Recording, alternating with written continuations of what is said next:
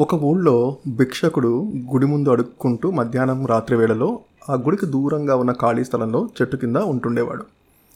ఒక భక్తుడు గుడికి వచ్చినప్పుడల్లా ఆ భిక్షకుడి పాత్రలో నాణ్యాలు వేసేవాడు.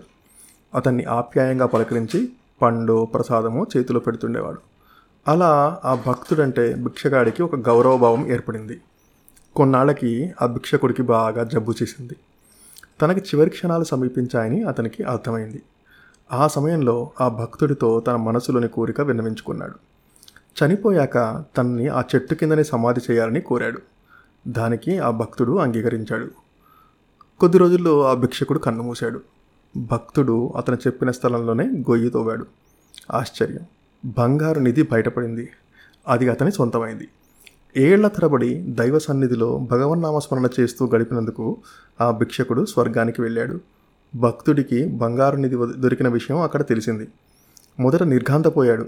తనని ప్రేమగా పలకరించే వ్యక్తికి అది దొరికినందుకు తర్వాత సంతోషించాడు. అయితే అతడిలో ఓ సందేహం. జీవితాంతం నేను ఆ నిధి మీదే కూర్చున్నాను. కానీ చివరి వరకు భిక్షగాడిగానే ఉండిపోయాను. నాలుగు డబ్బులు దానం చేసిన ఆ భక్తుడు కోటీశ్వరుడయ్యాడు. ఏంటి మాయా? అని ఇంద్రుణ్ణి అడిగాడు అయాచకుడు నీ జీవితమంతా భగవంతుడి సాన్నిధ్యంలో గడిపావు. అందుకే నీకు స్వర్గప్రాప్తి కలిగింది. అయితే నీ సమీపంలోనే ఉన్న నిధి గురించి నువ్వు తెలుసుకోలేకపోయావు.